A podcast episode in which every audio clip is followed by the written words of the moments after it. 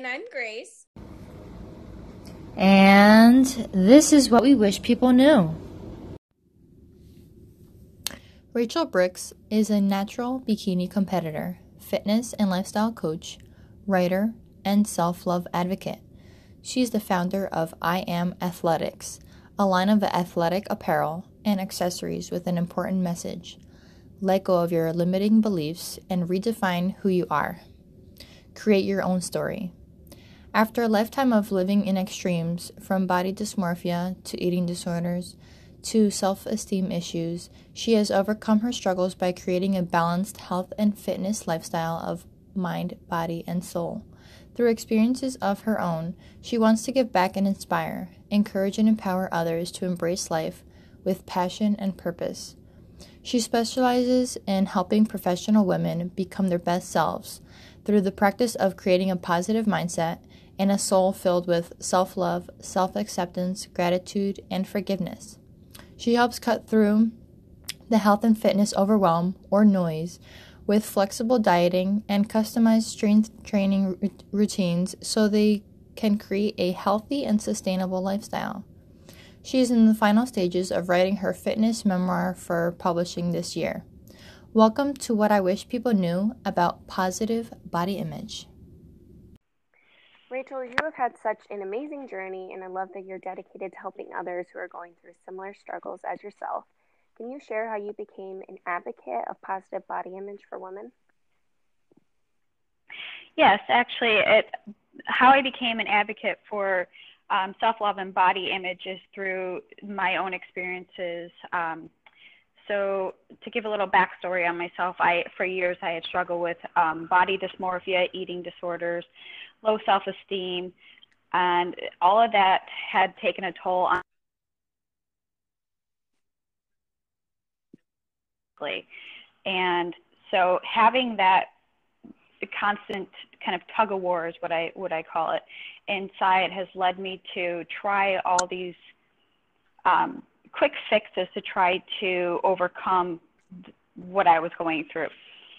And when I was able to change my mindset and sh- change the perception of how I viewed myself, everything started to, to unfold in a more positive way.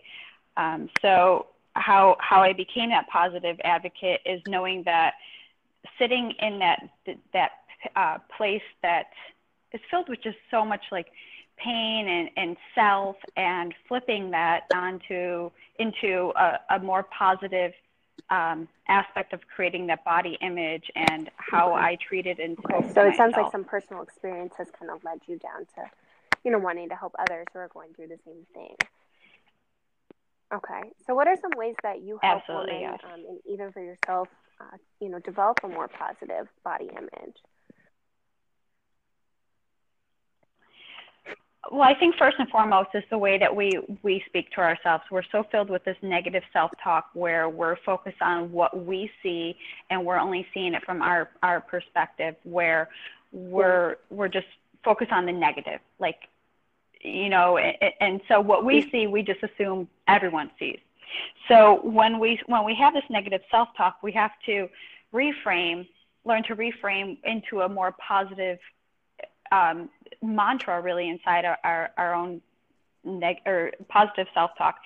And that's I I coach that through the personal experiences I've gone through, which is uh, creating positive affirmations, the way we speak to ourselves, so the, the I am, um, creating a, our, our power mantras, um, looking at ourselves from a place of loving and forgiving and and just beautiful positive uh, aspect of that where if we're if we're looking at ourselves in the mirror and we see something we don't like our our mindset is just to negatively go to mm-hmm. that flaw and just dwell on that so when we see ourselves we have to learn to speak loving kind words and that helps create a relationship with self and then when you're filled with with the positives it also okay. radiates to everyone so it's like the us. first thing you know you look to in the mirror um, is the things that you're insecure about. Yeah, and I think that from, from my own experience as well as the, the women that I do coach, we we're just so caught up in ourself and that's where we're we need to take that step back and realize that when we we get out of our own our own heads it creates room for all the positive and, and everything to come into where mm. we need to fill okay. our, our mind and body. Of one of the um, affirmations or self mantras that you're talking about. Uh, for for myself, I, I tell myself every day that I am beautiful, I am confident, I am and I am empowered, I am, and it's just it, it's what flows off the tongue of when I see myself, and immediately, if if I'm caught into something negative, I flip from I am not to I am, and so a, a mantra that I always say to myself is that I am a child of God. I have everything that I need inside of me. And so I, I reassure and reframe what I would negatively speak to myself. So how do we get even from way. the difference of, you know, saying it and kind of going through the repetition of it to, you know, fully believing it? Because I think when we have these negative, you know, beliefs and thoughts in our head, it's really mm-hmm. hard for us to fully believe the flip side. Yeah, I, I agree, and okay. that it's it's through repetition.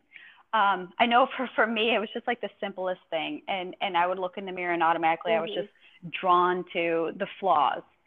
But then I would catch myself like, oh well, this this is a cute shirt, and so it was just like the simplest thing, and all of a sudden it's like, wait a minute, how did I just find that positive out of such a negative mood that I was in? I was just all that bantering my in my negative self talk space, and if I was able to find something positive such as that, I started shifting the focus and I'm like, oh, okay, maybe it's not the shirt, mm. maybe it's the pants, or maybe I have, you know, a good hair day. And so when you you're able to experience both that joy and love versus like that negative and and um, you know the self talk that we that we chatter through our heads.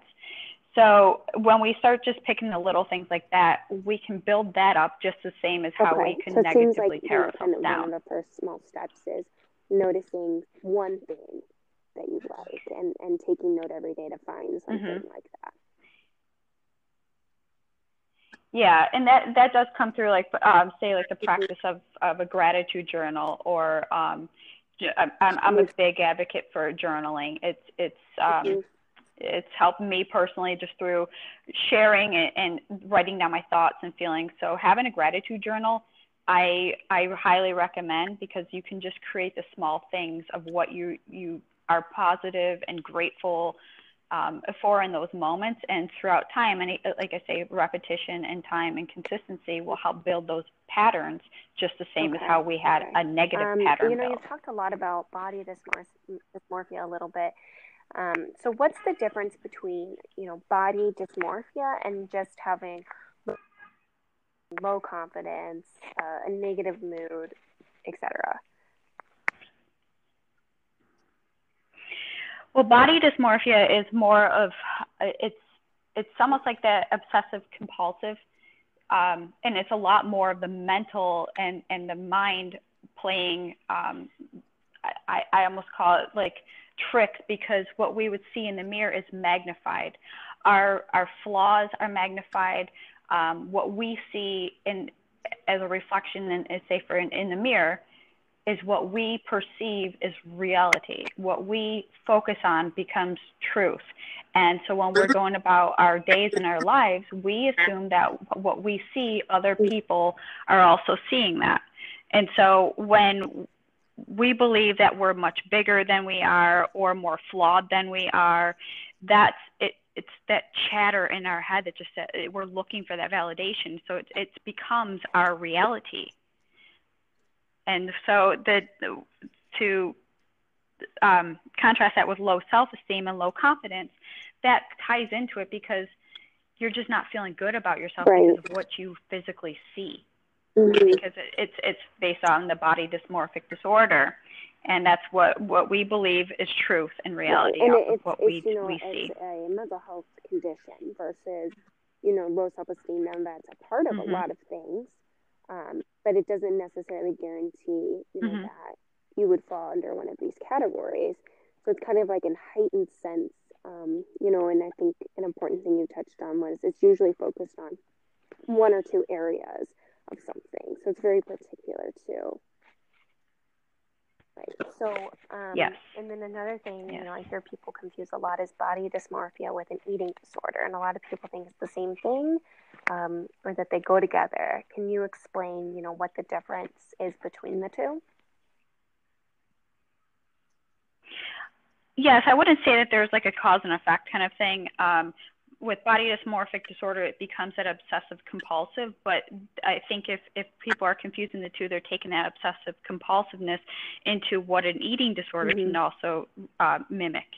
Where, say, eating disorders, we become so obsessed with uh, the labels that are out there in the industry too, with the good and bad, healthy mm-hmm. and junk, clean and dirty kind of things. And and so we're we're so focused on is this the right food? Is this bad food? What do I do with this if I eat this? You know, and you have these these you know kind of just mixed, overwhelmed feelings of what is you know what right. what is right and what is wrong kind of thing.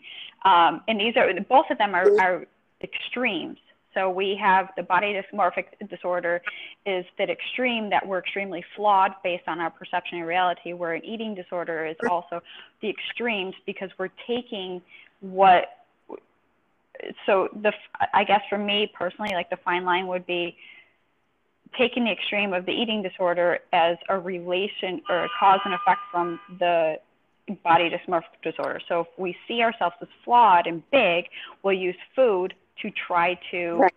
counteract what we see. And then we mm-hmm. become obsessed with the food. This is making me bigger. This is not feeding me. And we hold off and restrict or we binge or um, there's so many different types of eating disorders out there, but we're, we would almost use that as a way to manipulate. Right. Um, so you're right. There can be a tie-in. Um, they are very different. And, um, you know, even oftentimes if someone comes in with an eating mm-hmm. disorder, um, it kind of rules out body dysmorphia as like um, because they do have certain things in common, um, but they're different extremes mm-hmm. of different ends of a spectrum in a way. Um, so, how do you yeah. maintain a healthy balance in your life, um, both for your physical health and your mental health? Um, for me, I I'm I'm a I'm, uh, being a fitness and a lifestyle coach, I, I'm very um, passionate about the health and fitness industry where it's I, I, I focus on creating an outlet through exercise for, to take care of my body. And in doing so, it gives me that clarity and mental space for my mind. And then to have full alignment with the body, mind, and soul, I use prayer and devotionals and gratitude journals or just journaling itself. And so it helps keep everything on on a balance for me where in my past I had lived in those extremes. And so having balance and moderation helps keep me in in a I guess kind of just balanced order. And so that's having a, rep, a, a structure and routine um, making sure I'm feeding my body, right. my mind, so and like my, my soul. too. Oh, absolutely, yes. Because I, I, nobody, I, I don't feel like anybody no. can be cured overnight, and so we kind of have like those relapses, and and there are days that where I will still have this negative chatter or I will my eyes will immediately be drawn to a flaw. And so having self-awareness, I'm able to then correct it it's a before lot of work, it know, can take a toll. People lose patience with it, um, you know, pretty early on. Um, so it is nice to hear someone you know is helping others, yeah. advocating for others, um, and teaching others. Still has those days where I, I still have to correct myself and you know, you know, fix the the wheel here a little bit. Um, and I think that's something that people kind of almost, you know, um, beat themselves up about. Yes, and and I think that goes into um, for me. I also struggled with perfection, and so that's where we were on those extremes because I was desperately tr- seeking this ideal of perfection and I would go to these extremes and then compare myself to this perfection and and I was coming up short every single day. So having that, um, I guess, the boundaries, as you as you even said too, having the boundaries of knowing that this isn't mm-hmm. perfection, it does not exist, and it's okay to just be you. And it, it sometimes you just need a little bit re- of reminding. Um, and having I don't even call it like a setback, but just to remind you of where you've come from. So I don't I don't think that anyone is ever miraculously healed and will right. never have you know negative self talk. So um, it's just again having that self awareness to be like, oh yeah, okay, I'm going down the wrong path. Let's correct course, right. and, and I know now what to do. These things have negative self talk, so it's impossible to avoid. Mm-hmm. Um, you're currently writing a yes. memoir about all of your experiences um, that will be um, published in the near future. Can you share uh, what this memoir is about? Yes, so it's actually, it, it all started, um, I, again, chasing perfection and struggling with body dysmorphic um, disorder and e- eating disorders and just having a low self esteem. So I used fitness um, as a, a, a, means to an end. I was trying to find that quick fix so I can have this perfect mm-hmm. everything, this perfect body, the perfect, um, you know, like ch- just chasing the perfection. And so on this quest, I had signed up for a bodybuilding competition, which was my first um, into the bikini division, which to me, were, these mm. women were perfect. And I had thought that if I signed up for this competition by the end of the training, I then too would look like these beautiful bikini girls that you see plastered on fitness magazines and it's just the beauty that's in our society and and that's where I was constantly comparing myself to. So when I went through this journey to get on stage and I had followed the diet and the training and everything to a T and I stood on stage and I just felt so less than. I knew that I, I didn't make what I was trying to reach perfection. I knew I didn't hit that that goal. It w- it wasn't perfect. It wasn't enough, and I was desperately seeking validation from other people because of my yeah. lack of self esteem and worth. And so it spiraled out of control, and it, I I had gone through this dark phase, and it wasn't just through the bikini in the fitness industry, but I was forced to then take a step back by being set back through an injury and having to declutter my entire life and say, how did I even get here? And so in my memoir, I talk about all the issues and all the struggles and all the, the lies and, and the, the beliefs and values that I had somehow collected along the way. And I had to recreate my life from a more positive standpoint and one that best serves me. And that's where in the me- in the memoir, I go over what had worked for me, and I help coach that along the way with okay. my my well, that's clients great. What well. an amazing journey that you've you've been on and come out the other side. Um, you know, and I I think earlier when you were talking about how you would see these people and we're like, I want to be like that, I want to look like that. You know, mm-hmm. looking back, do you think you did reach mm-hmm. that? You know, you put in all of the work and you just couldn't see it because of this negative self talk and, and all of these other things? Um, I, I think so, but it, it was also when you have a huge disconnect between your mind and body, it's yeah. never going to be enough in that sense. Where if your body's doing the work and your mind doesn't see it or can't believe it, then you didn't it, it you didn't achieve it. And so when you have this full balance, and that's what I talk about, like having the balance with your mind, body, and soul, is that it gives enough space where we're, where all three are working together, and you're they're all on the same page. Where having those extremes, if one's out of alignment, you can feel that that yeah. Inner conflict, and then you can correct okay. course again through having self awareness. Um, well, for people looking to learn more about this topic, or you know, even about you, are there any resources that you recommend that you like? Um, yeah. So for for resources, I, first and foremost, I ask for help. And I think that was one of the, the things that had really got me stuck was that I was afraid to ask for help because I thought I was so flawed that I was so embarrassed and filled with so much shame and guilt of beating myself up over all these years that I, I didn't want somebody to see me the way I saw myself. Mm-hmm. I thought I was so broken.